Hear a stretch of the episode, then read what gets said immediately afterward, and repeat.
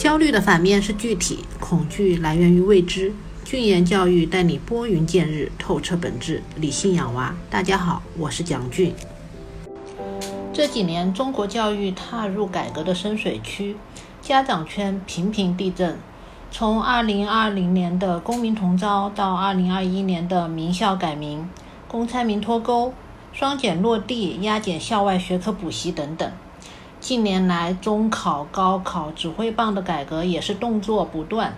家长们频频在朋友圈哀叹，成亲的鸡娃似乎不灵了。可以预见的是，还会出台一系列的教育变革政策。未来，家长们如何准确判断趋势变化，避免哀叹呢？过去一些家长怀揣着政策施行会有弹性的侥幸心理，还是按照老套路鸡娃，认为车到山前必有密道。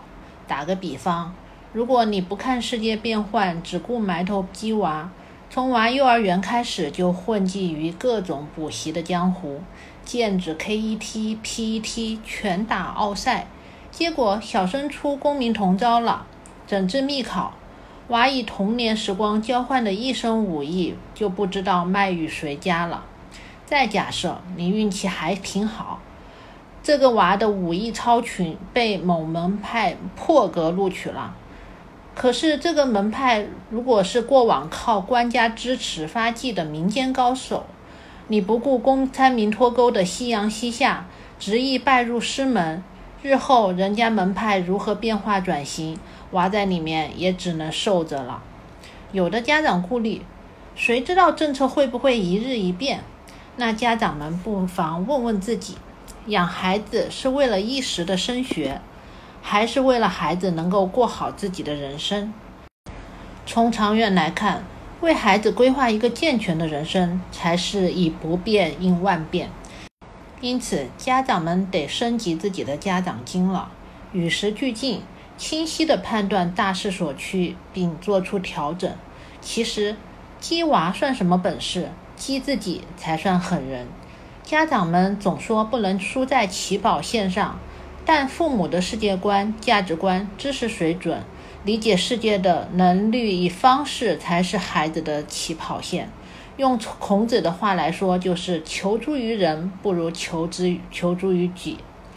当然，要求所有的父母都眼界开阔、学富五车是不公平的。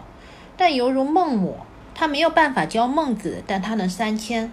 现代社会的三千就容易多了，比如孩子问你为什么广州举行广交会，你能不能给他买很多书，陪他阅读中国的外贸史、明清海禁、银元帝国与鸦片战争，帮孩子发掘他之所爱和所擅长，为自己想做的事情坚持和奋斗，这就是当代父母的三千。